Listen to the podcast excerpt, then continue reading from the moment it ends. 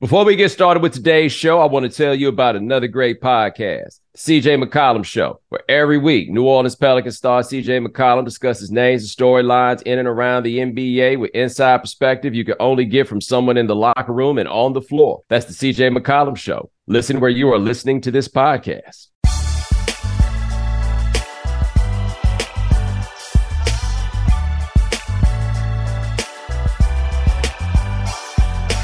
Ladies and gentlemen, welcome to the right time. My name is Bomani Jones. Thanks for listening wherever you get your podcast. Thanks for watching us on YouTube. Rate us, review us, give us five stars. You only give us four stars. I'm inclined to believe you are a hater. It is Foxworth Friday. Domonique Foxworth, what's going on? Off season is here. Is there ever really the off season? I mean, it should be. I don't know if other people agree with this, but I like to miss stuff. You know, like I, I, I like to yearn. that makes it that makes it better. Like I, I am happy to to lean in on basketball, get away from football, and and then get excited when it's July and we like, oh, the smell of the grass. That's my personal feeling. I I just too much of a good thing is is a real thing in my world. No, that's one thing about uh the NBA and shout out to New York City outside with these sirens. Sorry, folks, I don't feel like stopping. We normally like stop down when the sirens start coming in the background. Say no studio is my house. Anyway, um, like the NBA got two months where it's gone, right? They keep trying to like keep this thing around. Nah, summer league. I mean, if you want to go, it's cool, right? But they they give you a little time to act like it ain't there. Baseball, when it goes away, it goes away. The NFL is like, nah, I'm right here, dog. I mean, it's one of the drawbacks, one of the the less painful drawbacks of capitalism is there is no roof. There is no s- satisfying them. It's like we want more days, more games, dominate more of the calendar, more of your money, more, more, more. Like, can't they just run a mom and pop? a, a, a $25 billion mom and pop and just like, yeah, let's keep these lights on. Let's chill out. People like us and let's just keep it spinning. It's not you don't have to own every single month, every holiday, every off-season story. It's just it's a lot. Let a brother yearn. Yeah, they ain't never got enough money, boy. ever, ever, ever. Like that's the wildest thing to me when I look at people like who get to that point in life and there's still never enough money. I mean, it's uh I mean, obviously it's not about the money at a certain point. It's about I mean, I, am sure. I feel like we might have talked about the studies. There's plenty of studies out there that say that like money does buy you happiness up to like a certain point, and it's like low. It's like uh one comma, mm-hmm. but you know, then you get to the two comma area, and some of these fools out here with three commas in digits afterwards, and still out here trying to make investments and buy more stuff. Like, I guess you you got to find purpose in life, and they got to look that, for and it. This elsewhere. is what passes for purpose. Yeah, that's, that's I think like part. the wildest thing. This is what passes for purpose. I don't get it, man. I, I we talked about this a bunch when we talk about Tom Brady. It's like I ain't built like that, and it's okay. and I think most guys in professional sports aren't built like that, but we're not trained to to accept it, and we're not trained to say it. Because if I'm being completely honest, winning a championship was one of the most important things but it wasn't the most important things. But if anybody asked me, and I'd, uh, I'd probably also convinced myself, you know, like I really believed it. But then, like, you go back and explore some of your actions, and you're like, well, actually, the decisions you were making suggest that it was not the most important thing, which is okay. Yeah, like like I feel I feel like the you know my number one thing is winning the championship. Like if we get the truth serum out there, the farther away from the ball you move, yeah, I imagine that sensation dissipates more greatly, right? Because then out there, like you're going to be on a Super Bowl winning team. Yeah. That is not exactly the same thing as winning a championship. Like, I love to have some punter roll up and be like, well, look, when I won a championship, I'm going to tell you about the focus that it required. And he was a member of a championship winning team. And by the way, an important piece. Yeah, it's absurd to me though to, to think about uh, what you're pointing out is we. I mean, it's football. It's quarterbacks. You know, it's like them saying that it's all about winning a championship is less team first than a cornerback saying it because the cornerback, and, and to be fair, when you win championships, everybody gets paid. So it is to the advantage of everyone, but it's less so. You know, like Joe Flacco benefited from that Super Bowl run more than anybody on that roster, including Ray Lewis and uh, Ed Reed's going to or went to the Hall of Fame, and all these guys had great careers and a lot of success and are thought of more highly because Joe Flacco blacked out for that playoff round and was cooking. But Joe Flacco got that huge deal off the strength of that. Otherwise, if they'd have got knocked out in the first round that year, which was definitely possible, he might have been looking for looking for a job. He certainly wouldn't have been uh, negotiating at the top end of that deal. So yeah, you're you're right, and it's it's those guys that impacts them more, their legacy, the way we talked about their money more. So while it feels like a benevolent thing to say, team first, win the championship for coaches and quarterbacks, it means something different to their life and their like individual self worth and the way we all think and talk about them.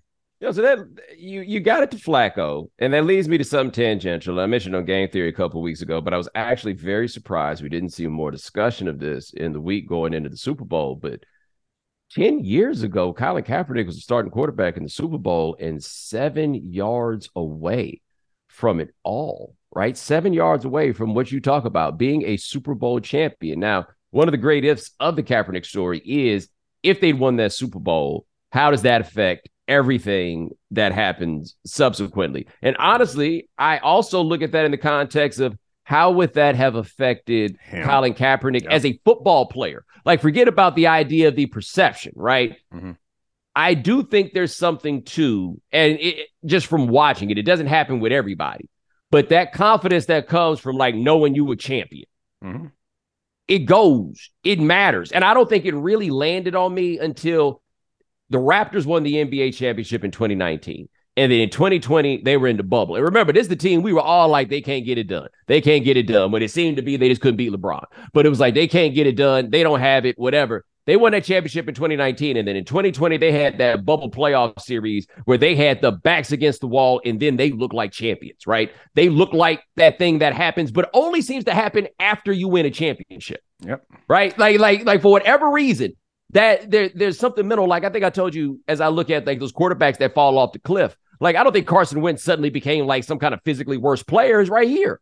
Yeah. Right. Like something changes there. And so if Kaepernick has that, that struggle year that he has, how does that go for him? And then, like, how is that treated? Like, all of those things go together. But this league is really just trying to act like this dude ain't never happened before. Because, like, as I was watching Jalen Hurts in the Super Bowl, and he played excellently, right? I don't care about the fumble, anything else, right? He ran for three touchdowns and threw for 300 yards. Okay. That's video game stuff.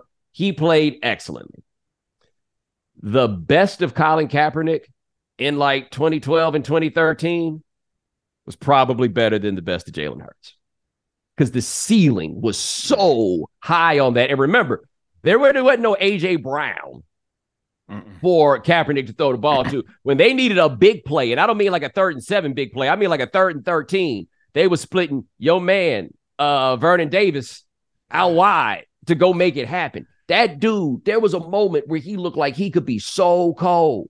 And I we have forgotten that, right? Like yeah. in the midst of everything else, there are these dudes like him that we just forget. Dude, do you realize what the ceiling was on him? And it really shocked me that all media coverage, not just the, like direct NFL stuff, but the ESPNs, Fox, Sports Illustrated, anybody that's into more interesting stories, the only person I heard bring up the fact that this was the 10 year old Colin Kaepernick, honestly, was me. Yeah. Yeah, I think the um Crabtree was another guy they threw to, and that, yeah, that, but he's um, the eye. Yeah, I know. I'm just I I wasn't saying that to say yeah to get be clear. I wasn't saying like Crabtree was a true number one, mm-hmm. but I just I remember him because Jimmy Smith had that coverage on him that some people considered a hold. That was had they called it another way, we'd be talking about um Kaepernick, the Super Bowl champ, and I think everything's different everything is different going forward. I don't know how different it is, but he's treated different. He's differently. He's talked about differently. Um, and who knows if if the kneeling ever becomes a thing or the sitting during national anthem ever becomes a thing. But if it does, I I do feel like that still gets treated differently because there's something about being a Super Bowl champion quarterback that just elevates you.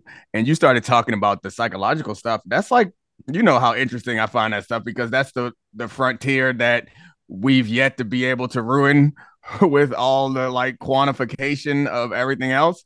And so, uh, not that I'm an anti-analytics guy, I appreciate it; it's helpful. But uh, people who uh, don't accept that part of the game don't appreciate that your numbers can be wrong. And mm-hmm. there's something to be said for all that stuff has emotional impact. This thing, I, I think, um, the CEO that I was talking to you about last time we were on mentioned to me that he was. I, I was trying to like use all my knowledge of like uh business ratios and stuff and like understand how when you run a company that big how you make decisions what are the uh the inputs that you use the processes that you go through. And i was so shocked.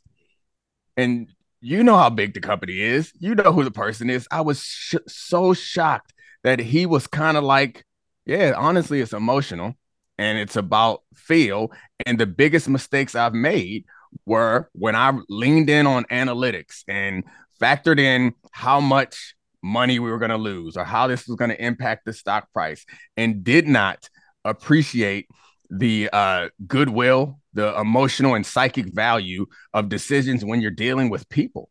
And we see that happen so much, particularly in the NBA now, where you hear GMs or spokespeople for GMs complaining about the players having so much influence. And I think they have to understand that their job has changed it's a different job now. And maybe it's a job that you're not built for, and maybe it's a job that you don't want to do. So go do something else. I'm sorry. The world has changed. Your job is is more about creating buy-in and developing a relationship where your stars trust you than it is just about moving pieces around on a chessboard.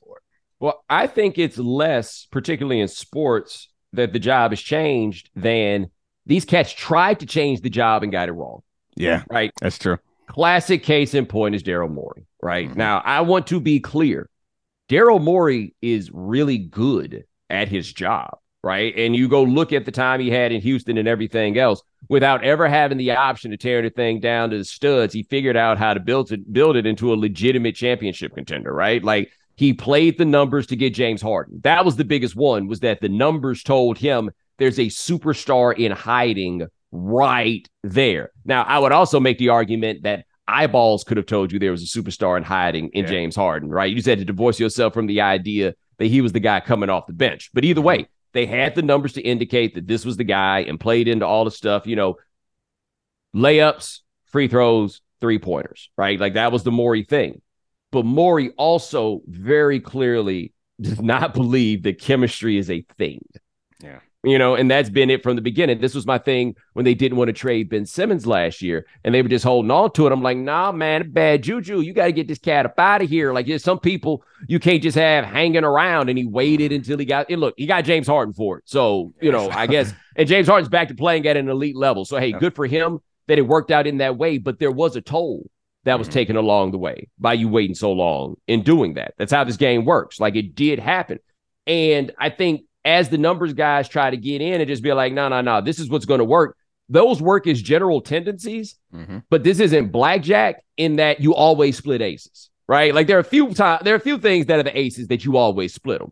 Mm-hmm. But sometimes in this world, you got to hit on 17, right? Sometimes in this world, you got to look at it differently. And so I think that the pre numbers guys were all feel like Phil Jackson, super feel guy, like mm-hmm. super mm-hmm. understanding. This guy's got to fit with this guy. Yep. This guy's got to go with that guy or whatever, you know, or how it goes. But the analytics people, who I would like to note, are often terrible at people's stuff in their own lives. Like this, is, this is not the only place where they seem to suffer from shortages of emotional intelligence. They miss that. The other thing I think the analytics guys miss that is very important, and especially in football. All right. So in basketball, you really got two seasons. It's the regular season and the playoffs. And there are things that matter in the playoffs that are different the way the game's called, everything else. But it's going to make a lot of your regular season sample not as important because it does not uh, accurately reflect the postseason game. Great example, Rudy Gobert, right? Rudy Gobert is far more impactful as a regular season player, and where he is like no brainer Hall of Famer, oh my God. And as a postseason player, it doesn't go the same. With football, where I always find the divide is the larger sample is played from September through January. The playoffs are played from January to February when it's a lot colder when guys are a lot more hurt, right? Mm-hmm. Like I always say, you look back on it, why, you know, passing is so much more efficient. Why didn't they do it before? Well, before it was really hard because the rules were a little different. And by the way, when you get to the end, it's really cold. Yeah. And people are beat up and worn down and, and, uh, the precision that's required uh, between 11 guys in concert to execute a successful passing play is a little bit more difficult. The reason why, um, or is, yeah, it becomes more difficult because there's so many things that need to work well. So to have a successful running play, you can miss a block on the backside. You can have a running back break a tackle.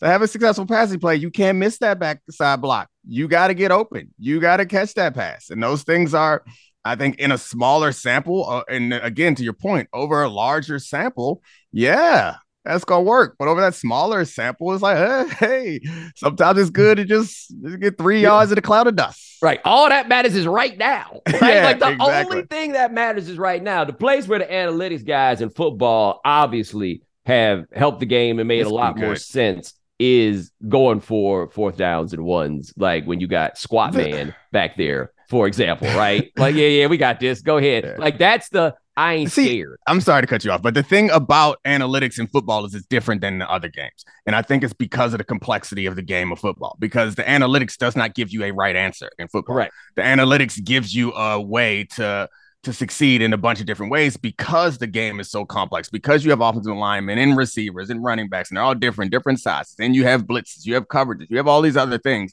Whereas basketball and baseball, there is kind of an optimal way to play that game from an analytics standpoint, which I think kind of sucks the fun out of it. So, like, you turn on a football game, you can tell if I didn't know who the players were, I could tell you the team by their style of play in many cases. And I can tell you the coaching tree that they came from.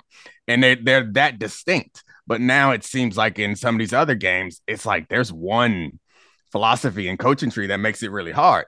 And your point about basketball changing I think the difference between regular season basketball and postseason basketball is the biggest difference of any sport, regular season, postseason, in large part because you're so much more uh, based on intelligence and adaptability in those situations because the game planning is so much more intense. And then there's also a level of intensity that you cannot realistically bring to 82 games. 82 that you, that you now bring into these games. So yeah, it's very different. Football, people say playoff football, but the big difference I think is what you pointed out earlier is the weather and people was hurt. But like you're not putting in that much more effort game plan wise. You got the same amount of time, you're putting the same amount of effort. Those games seem just as valuable. Maybe you pull out a couple more trick plays. But football is football year round, with the exception of the things that you pointed out. And as people learned um, late in the fourth quarter of the Super Bowl, football doesn't really have um, the notion of like playoff foul standards. Mm-mm, mm-mm. It doesn't work that way. It doesn't work that way. Like I know we talked about this all week, but I just don't know why people fighting the obvious fact that that was a hold. Yeah. Like he he impeded the man's progress down the field, and to get these video game numbers y'all love, they got to make that call. That man even admitted it himself that he made the hold. Like it was a hold. That's what it was. Basketball, no. In the playoffs, you're right. That would not be a foul. Yeah, and I don't I don't get people being upset. I mean, I do get it. The thing that the line that I've been using is it's okay to be disappointed without being angry. They're like, yeah, that sucked. I wanted Jalen Hurts to get a shot to go down the field too. But then you take that like energy that you have from there, you're man, I gotta blame somebody. It's the ref's fault. Like, no, it wasn't the ref made the call he's supposed to make in that situation. It seemed reasonable. And yeah, it sucked. I wanted Jalen Hurts to get a chance too. His two point conversion play eh, was unlike what you see from quarterback. Like he looked like a fullback, like size and build, just busted through there. But we didn't get that, and that sucks. I'm sorry, guys. Hmm. the script wasn't written properly. Spring is the best time to add new challenges to your training, just in time for summer and warmer days. I've been in the gym a little bit trying to get my fitness in check so I can break these skinny allegations I keep getting. Spring is the best time of the year to take a new look at your fitness routine, dial it up a notch, and continue powering on. Peloton has everything you need to get you where you're going. Whether you prefer to run outdoors, row, or ride at home, or strength train at the gym, Peloton has something for you. Peloton's varying class lengths were designed with your training plan in mind. Personalize your workout whether you'd like to add a 10 minute core session at the end of your strength class or take a 60 minute power zone ride to increase your endurance. Peloton classes are designed to help focus on your needs and goals while challenging yourself at every level. Now you can catch up on your favorite NBA games with NBA League Pass while you push yourself to new levels of fitness. Watch your favorite games and win your workouts with NBA League Pass on Peloton and visit onepeloton.com. Peloton All Access membership and NBA League Pass subscription required. When you need mealtime inspiration, it's worth shopping Kroger, where you'll find over 30,000 mouthwatering choices that excite your inner foodie. And no matter what tasty choice you make, you'll enjoy our everyday low prices, plus extra ways to save, like digital coupons worth over $600 each week. You can also save up to $1 off per gallon at the pump with fuel points. More savings and more inspiring flavors make shopping Kroger worth it every time. Kroger, fresh for everyone. Fuel restrictions apply. Hey, was it undebatable that I heard y'all talking about this? But like, they absolutely have to be crafting their uh, legislation right now to make the uh, the oh, yeah. the quarterback push and sneak. They gonna have to get that one out of that's there, not, right? That's it's, out of there. I gotta admit, it's kind of not fair. Yeah, and it's not even out of there because it's not fair to me. It's out of there because going forward on fourth and one is exciting. they made that boring. That's what I went and got up to go to the bathroom. Like, oh, okay, cool. Let me go hit the toilet real quick so I don't miss an important play. This is it's like a kneel down at this point. One of my uh, favorite stories about John Madden and like the making of that video game is one day he said he was with like some grandkids or you know nephews or something like that, and they were going for it on fourth down every time and getting it. And John Madden called the engineers, "Hey, something got to change." Like ain't nobody getting all these fourth and sevens. Ain't nobody going for all these fourth and sevens. And so they, you know, they they I think they turned that computer assistance up on your crazy fourth down because they're like, hey man, it ain't supposed to be that. Except it's so much more fun that way. It is so much more fun that, that way. Who wants to? Well, I guess when Kadarius Toney is back there receiving punts, it is fun to punt that play, man, that he made. He just, I know he heard a lot, but I would be too if I put that type of stress on my joints. like, and it oh, is worth it. What I want to see from Kadarius Toney is I want to see what he be doing in practice. And the reason I say that is I saw some stat that has him somewhere in like the top 20 in the league of percentage. Basically, when he's on the field, the percentage of times that he touches the ball Mm-hmm. is in the top 20 of the NFL. It's like you remember when Percy Harvin first hit the league, exactly. and it was like if he's in here, it's because they're going to give him the ball. They don't have any idea how exactly they should give him the ball, but he did something in practice that is indicating, man, we just got to give him the ball and hope that that right there works out. Kadarius Toney is the current version of that one because I just swear he must be in there like injuring dudes. You know what I'm saying? It's like when um when they put Devin Hester on offense or they put D on offense with Deion out there. I remember a playoff game when I was with the Falcons. We played the Cardinals and um it was dumb ego whatever. But anyway, they put DRC in at receiver and we were in man coverage and he was on my side and I was like, oh, I'm going up to press him because he like he not he not comfortable with this. And I knew in my head this gonna be an all out sprint. So he just outside release, started running. I started running too. and Kurt Warner threw it up. I managed to to um I think you end up overthrowing it, but I stayed with him. But it's that same sort of thing where it's like which what you put him out there for? Either one or two things. He don't know the offense, he can't block, or he just too damn cold to like to waste a, a rep because he might get hurt. And I think with Toney, it's the latter where it's like, man, we're not gonna have him for a whole lot of plays, but when he out there, we're gonna give him that thing. Man, I watched some cut up when he was coming into the draft because I watched him in college, and I mean he seemed okay, right? Mm-hmm. But I like he didn't really jump off the screen. I watched one of them draft cut ups, and I'm like, whoa, that dude changes his mind quick.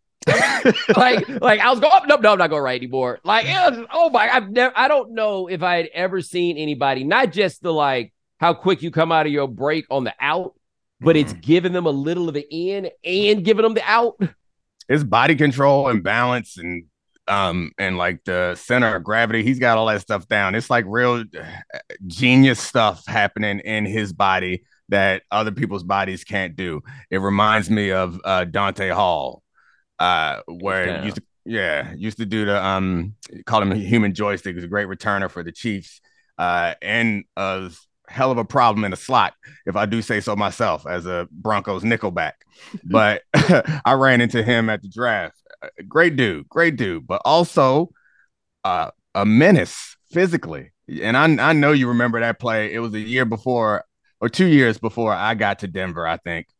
Yeah, where they just threw him out and he turned every twisted everybody upside down. Had somebody tackling Al Wilson. One of their uh, defenders was running over their other defenders. I, I mean, just Google it. You'll find it. it's worth a watch. It's stupid. It is stupid. Hey, did Al Wilson have a goal too? He nah, he just he give off goal two vibes. Yeah, yeah, like, he, got, like he a goal two guy. I love Al, man. Al, everybody loves Al Wilson. I've never heard of anybody who didn't love Al Wilson. I think part of it also is that his name is Al Wilson. But with me and my homeboy George and his uh, live brother IB used to play Madden, we do the fantasy draft. And for some reason, we had concluded that his name was Al Goldtooth Wilson. We had been calling him Al Goldtooth Wilson. We imagine he wears loud party shirts. Like we had just totally created a caricature of Al Wilson that is largely unfair. He was just Al Wilson. Now, this is the thing that jumps out about Dante Hall. And I said the H Town part because, you know, he from H Town. But he was in high school when I was. Like I want to say he was a senior when I was a sophomore. And so I remember he went to Texas A&M and it was wild because they had three running backs come in the same year. It was Dante Hall, this dude from California named Sirr Parker, S I R R. Like his name was Sir. Call him Sir. And another dude that my Texas people, when they hear this name, they're gonna be like, "Oh yeah," and that is the gentleman named uh, DeAndre Hardeman. And I think, by the way, if you want to feel low, and I think they said DeAndre Hardeman Jr. was killing it in Houston also. But Hardeman, at least for us Houston people, because he was like a newspaper legend, right? He was like the number one, and Dante Hall was there. And I watched Dante Hall play at Texas A&M, and it was cool. And he got drafted in the fifth round, and then he got to the NFL, and I was like, where the hell was this before? Like it made absolutely no sense to me. Like it wasn't one of those where it was like, yo, people been trying to tell you about this dude. It was like, like, oh, I wonder what's gonna come around. It was like a fifth round pick. That dude got in the NFL. I was like, I ain't seen nothing like this like ever. And then Devin Hester came, and then it was like, oh, I'm never going to see anything like this again. Devin Hester, man. I found out um, he came up to me after one game and was like, I think we cousins. so somewhere along the line, uh, my dad's family's from South Carolina. They live in Charlotte now, but there's some overlap somewhere along the line between me and Cuzzo. So oh wow, put my man in the Hall of Fame. Hey, hey, you know why he should be in the Hall of Fame? The greatest holdout of all time. Do you remember that one? I don't even remember that. Okay, so this is something like it must have been 09 because me and Shannon were doing radio together. It was either 09 or 08. And Devin Hester had that crazy Devin Hester year where I want to say he had six touchdowns returned. I need you to mm, mm, stop mm, and think about that. You don't even do that in Madden playing all pro. I think he had six touchdowns returning, which led the Bears in touchdowns. Thomas Jones may have tied him or whatever, but nobody scored more touchdowns on the Bears than he did. And so it was right before training camp. He just didn't show up. And he gave us a quote that has existed in perpetuity. And you probably just don't remember what don't remember this. Mm-mm. But I forget what the what the what the contract was. I think it was gonna pay him like, let's call it six hundred thousand dollars. And the quote was, I can't be out here playing for no six hundred thousand dollars. Come on, man. that was where the that was where the come on man came from. And they and they gave him his money and made him a receiver like yeah. the next week because he yeah. was that good at returning. I mean, I don't understand how you can't give uh, and, and to be fair, it was they blocked their asses off on special teams, but in the same way that that uh Kadarius Toney return was really impressive. And you want to give credit to the whole team and the whole unit because it does matter but there are very few people who would have made that return because you see what Toney did. Eh, you had to get to the right side to get to the wall. They kick the line drive to the left. He starts it left and brings everybody to him and then freezes them all. Like you can see what he's thinking. Once the play develops, you can see what he's thinking and then freezing them. That's why I said, like, athletically, it's genius stuff. And then gets there. And Devin Hester did the same thing. And I played against him a bunch of times where it's, or a few times at least, where you see him thinking and he is setting you up. Once you you see him where he's starting to a certain direction, he is setting you up. And it's a difference maker, even if you don't score touchdowns. Eh, guys punted out of bounds. You you already got a 10 yard return because they scared to give it to him because they kick it short just so he won't touch it. If they do give it to him, he don't score. He gonna put it in in the red zone. Like that's I don't understand why you would be against paying that guy any money, whether he was a good receiver, a DB, or anything. Just well, go the, back there and catch them kicks and run. Yeah, the issue was there was no precedent for yeah. like giving the so he, right, I'm with you. I'm with you. But mm-hmm. you, you know, like I, I you, you, you ain't got to argue with yeah, me. Yeah, yeah. You know I, what I'm saying? I, am not talking to you. I'm oh, just saying in general. But I do get it upstairs where they like, yo, like, so what are we really supposed to do? Like, what, what exactly am I paying for? Da da da. I don't like, and I'm with you. Obviously, a lot of returning, and you know, I'm like I'm with you, like as if my knowledge has anything close to yours. But it, of course, it's not just the returner, right? Mm-hmm. But did you see that clip of I think it was during the national championship game where Desmond Howard was talking about this game? Oh yeah, he, and, and I think I've talked about it on the show, but if you haven't yeah. heard it, Desmond Howard tells a story about his first return touchdown in the NFL, and he was playing for Washington, and they kicked it to Brian Mitchell, and Brian Mitchell got it and like threw a reverse pass, like a lateral of sorts, to Desmond Howard, and he took it to the house, and they were playing against the Falcons, and for whatever reason Deion Sanders was so offended that he demanded to go in on the kickoff team and got a touchdown. got the kick and got a touchdown. Clearly had just decided, I'm going to. How do you do that? Ain't nothing closer to one on 11 than running back a kickoff. I haven't felt like that. I mean, from eight to 10 years old, I was like, yeah, give me the ball. I can score. A uh, couple games in high school where I was like, all right, we done by halftime. College, NFL, that you just like, you know what? It's touchdown time. Give it to me. like it's just it's, it's absurd. It's levels of athleticism and confidence eh, and ability that I can't imagine that only comes from someone who could play professionally in multiple sports. Yo, the thing about Deion and how fast Deion was, and I realized it in watching that clip, he was doing all that in the the the like Paula Poundstone shoulder pads. You know what I'm saying? yep. Right in the Grace Jones shoulder pads, like.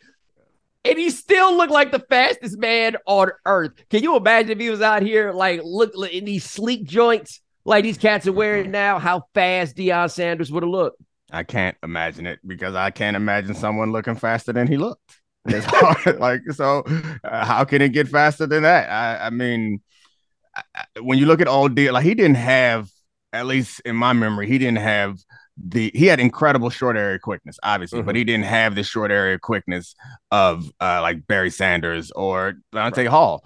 But what he did have was like acceleration, which is somewhat close to short area quickness, but he had great acceleration and top end speed, and obviously vision and like the proprioception and like spatial awareness and sports intelligence that you need for all that. But when you see him, it doesn't look as I mean, it's obviously impressive, but it's not like a Dante Hall return where it's like, oh, you know, it shook a couple people to their knees. He don't have to. he had right. put himself in position and and saw a little gap and can get through it faster than anybody else. And see, and that's Devin Hester also, because Devin Hester mm-hmm. wasn't hitting them with the L1. You mm-hmm. know what I'm mm-hmm. saying? It wasn't that. The thing with Devin Hester, like, and you tell me if I'm wrong on this, acceleration is what I saw there. Yeah. Right. Like Devin Hester, Devin Hester got to top speed so fast. It was so unreal. And how how in the world was uh, when he was going to the draft, he only ran a 4.43, which just tells me he was like, I ain't got to prove nothing to y'all. Yeah. Or I mean, some people don't know how to run. I can I Yeah, you talk about that. Yeah, I, I had that same experience where I was fast. Nobody was running away from me in college. Play against the fast receivers. No one was running away from me. But every year I would run a four five, four six when we would do the 40 every year. And then I went and they taught me how to run. And then I ran four threes. And I'm like, oh, you just got to learn how to run. Don't nobody ever teach you how to run. And we, I, I ran track um one year in high school and I was like, this dumb. We just running just to run.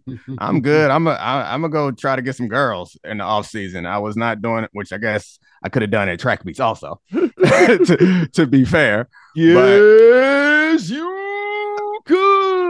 could have. Yeah even more so. Yeah, I, I wasn't smart enough at the time, but I did all right for my little high school self.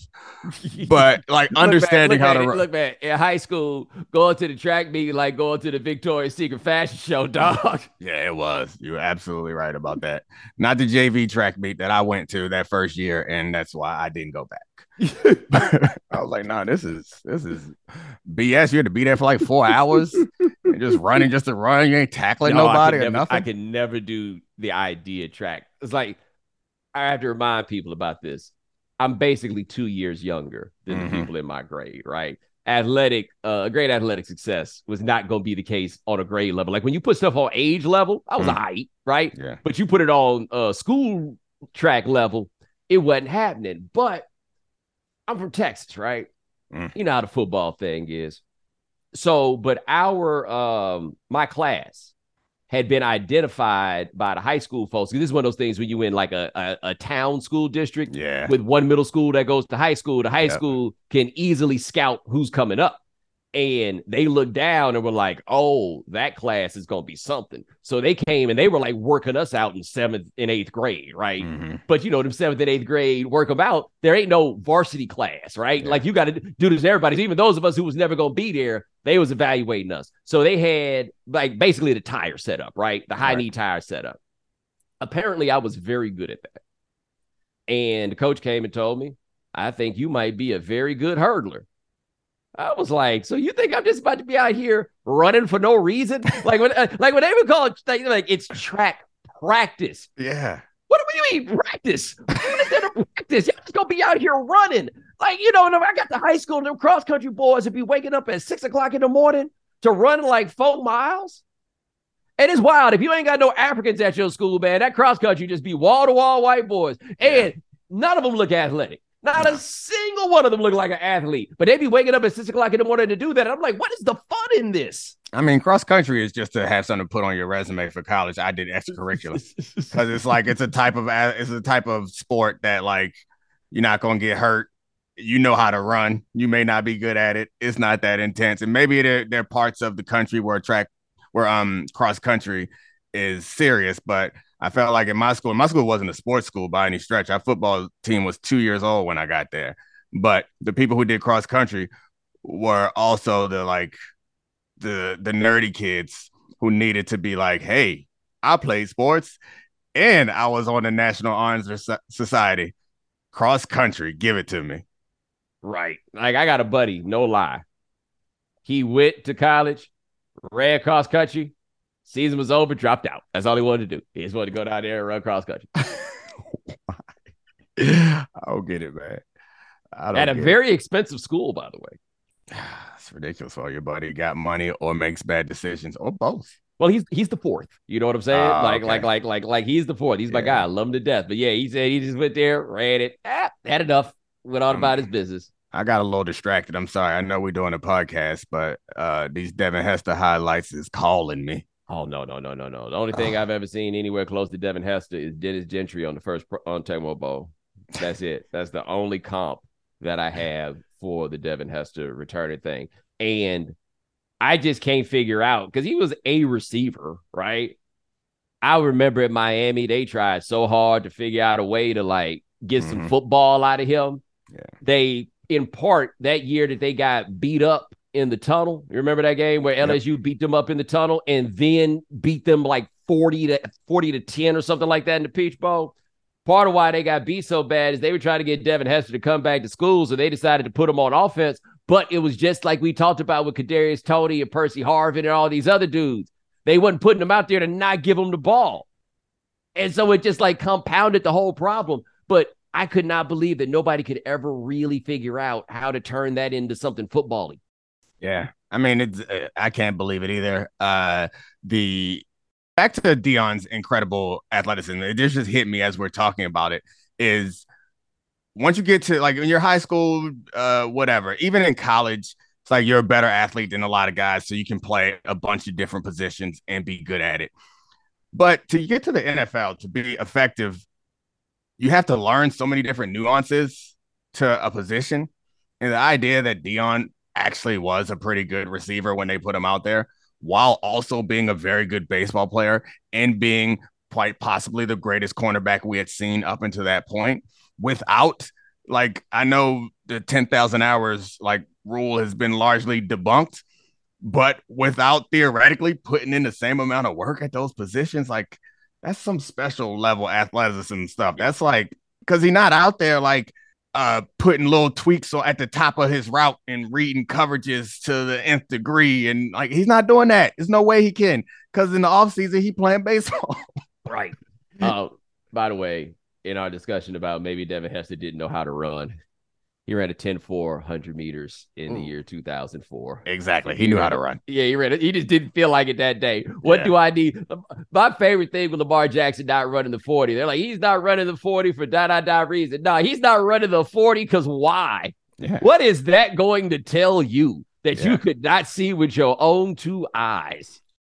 Yeah, uh, especially when you're that high, highly touted of a player. Like the only thing that could have done was hurt him. Mm-hmm. For Lamar Jackson, all that would have done. Oh gosh, Devin Hester just put somebody on their on their back. My bad. I got to turn this off. I can't focus. no, man, there's, there's nothing quite like the oh my god returner, and we don't really have that anymore because obviously we don't really have returns yeah. anymore. But there was just there's a whole bunch of just different little guys that uh, you I don't know if you remember uh the Ice Cube Gerald McNeil. Mm-mm. That was a great nickname. Called the Ice Cube because he couldn't, couldn't get a hold of him. He's like a wet ice cube. There's the Ice Cube, Gerald McNeil. There was like Mel Gray. Um, you just have Mel all Gray. yeah, all these dudes. They just they were just there to run back kicks, man. Just little bitty dudes, and they were fun to watch. Like I see why the NFL had to get rid of the kickoff, yeah. but it's kind of like it's kind of whack to lose it. Very Ooh, similar to the Houston Gamblers. Oh yeah, the Houston Gamblers. I'm watching yes. Gerald McNeil. Yeah, take Ice one Cube, to the crib. Yeah, Ice Cube McNeil played for the Browns. That's where I first became aware of him, and he was a Tecmo Bowl legend also. It's tiny. Yeah, that's what I'm saying, man. Ain't, ain't no room for that little dude in the NFL no more. With them big old pads. Speaking of little dudes, man, I just started doing some of this draft prep stuff. Uh, and I don't want to talk about draft prep, prep in general. Think about Bryce. Man I, I'm not a, a size type of guy normally, but man, that dude small, small, like my height or shorter, and like my weight or less. And I was small for a cornerback who only got hit when I decided to hit someone else. Yeah, I am amazed by how readily people are writing that off. Mm. He's really small. Like I said with the Bears, where people this run where people are trying to make the case for the Bears taking a quarterback, which just seems dumb to yeah, go back enough. to rolling the dice. Like you you got enough from Fields to try to make it work as opposed to trading it in for another lottery ticket. This isn't Josh Rosen and Kyler Murray is available. You know what I mean? Right. And so at that size, if you could never move on from Justin Fields for a guy six feet tall, 190 pounds. This isn't like you he has to be Drew Brees. That's the only thing. And please note the first three years of Drew Brees in this day and age. I mean, even, even in that day and age, first three years of Drew Brees, they would have drafted his replacement. Yeah, they they went and got Philip Rivers on him. The so the it's the two different conversations. I feel like is has Justin Fields done enough for you to to um buy in? I think the answer is yes, clearly. And then it's like, would you? The question about Bryce Young is another conversation. Oh, also, Justin Fields wants a dome in Chicago, which is hilarious, and I love it. I can't imagine how the fans are reacting. All I want is Josh Allen to say the same thing. Give me a dome out here in Buffalo. but yeah, the Bryce Young thing, man. I I don't know. Like I I think in part because I'm a smaller guy and I never did gain the weight that everybody told me to gain. And I think that we're gonna find out numbers on Bryce Young that might surprise us that be different than the numbers that are out there.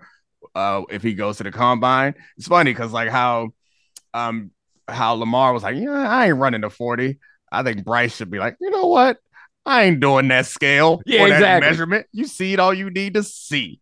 If I, I don't I don't feel comfortable stripping down to my draws. if if if if you don't mind, you mind if I wear these sweatpants um on the on the on the But I mean, the- I, I yeah, I don't know. Like taking the it's a position where you're going to get hit. And um I don't care so much about seeing over the line. Like he played behind Alabama's line. He'll find ways to get rid of pass. The height doesn't um worry me as much. Athleticism is crazy. I think he's a special player. The accuracy, like the only uh, reason why he's not like we're not talking about him like Kyler Murray, clear number one, worth moving on from a bad quarterback is because there's some tax that he has to pay where people are like it's going to be hard to make it through the league at his size and i i kind of agree because i know how big i am Yeah. and Well- he's smaller than me the height worries me because of the weight. And I mean that in the sense that like you look at Russell Wilson, for example, he got to get outside, right? Yeah. Like you Mhm. gotta, you're going to have to put him on the move in order to account for some of those Right. sidelines. At which point the weight issue becomes an it can becomes a thing, right? Like Kyler Murray's a Mhm. thick one. Uh Russell Wilson, especially Russell Wilson is a fullback, right? Like they got Mhm. that sturdy build. Bryce Young gonna be out there thin, running them, running them boots, running them sprint outs. They gonna be out here trying to get their waggle on. You know what I'm saying? In order, i actually to, think that's safer honestly yeah, i actually think it's safer for him to do that than it is to stand in the pocket Fair. because you know like if he's running and he's moving he's like there's an alertness to your body and a, a preparedness to be hit that if he just standing in the pocket and somebody miss a block which is gonna happen and he hold Yeah. on to it a second too long and chris jones jump on his back Well- or, or one of them other cocaine bears that that be rushing the passer Mm-mm. All right, I'm, I'm gonna bring this up as we get into time, and I know you said you're not too deep into the draft prep, but I'm just gonna ask because this is gonna be a recurring thing. Have you gotten around to Anthony Richardson yet? Mm-mm. Okay. i know you you yeah you were telling me about him a while ago All I'm saying is this.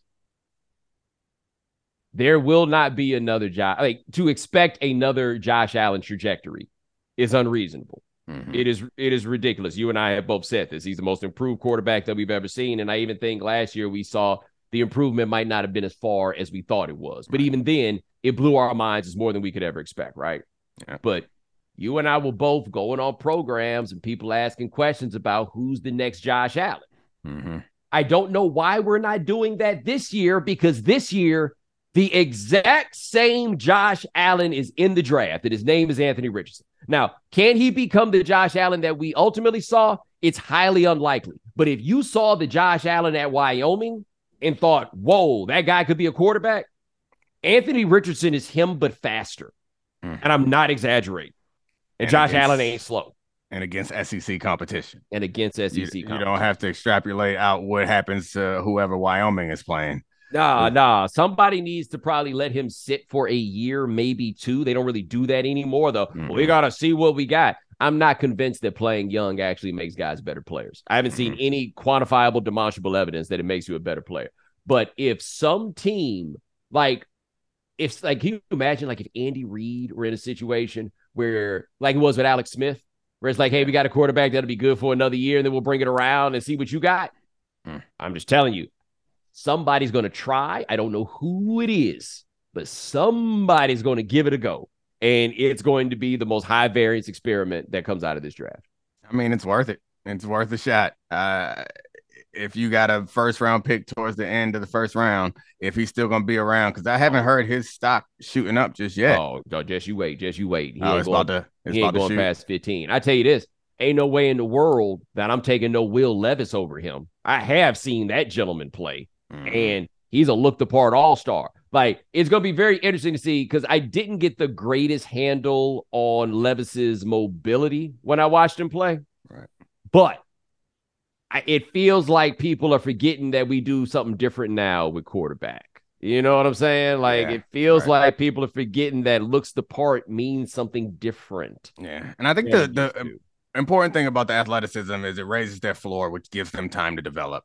And everyone needs time to develop. And if you surround a guy with a bunch of talent, and that is what takes the pressure off of him and gives him time to develop, that's great.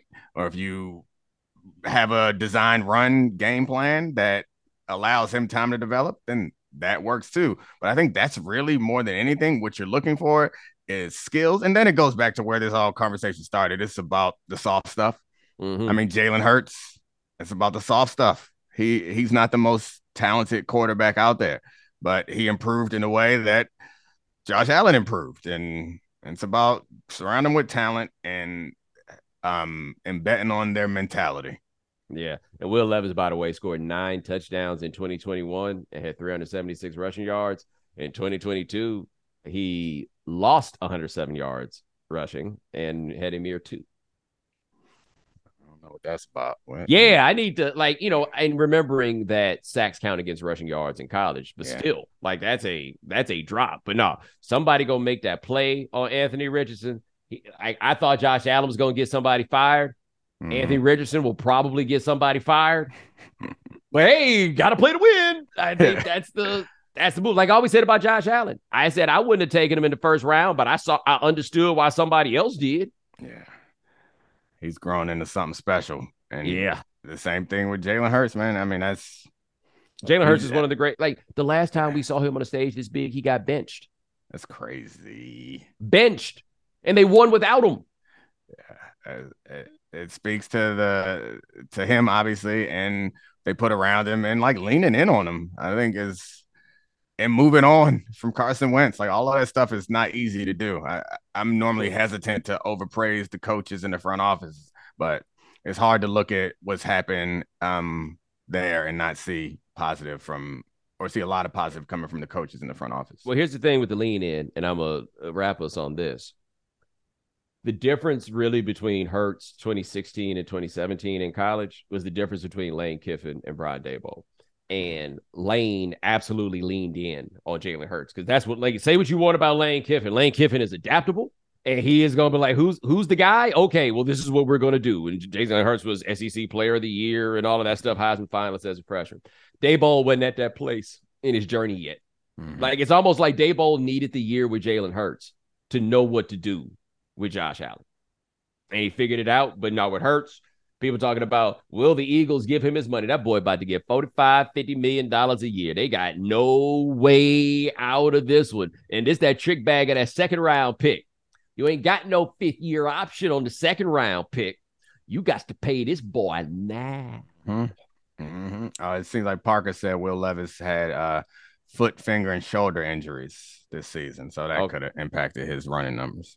Okay, foot, finger, and shoulder injuries. Got it. I'm just saying. Yeah, yeah, yeah. I'm just No, reading the chat, I'm with you. baby. No, no, no, no. There's something to that though. Like as I'm looking at it, it was such a substantial drop that that seems fair. However, I feel like I've been we've been fake. Well, not we. They done got faked out by the Will Levises of the world a few too many times for me to Yeah. jump in. I wait for some of these film nerds to tell me what time it is, but the Mhm. people who seem highest on him are the people I trust the least. Yeah. Um, your fashion on. I, I meant to bring this up before. I know we're running out of time, but I thought what you guys did on the NFL on Game Theory, I loved it. It's been my favorite episode, and that was incredible. And also hit him with that that blue suede coat.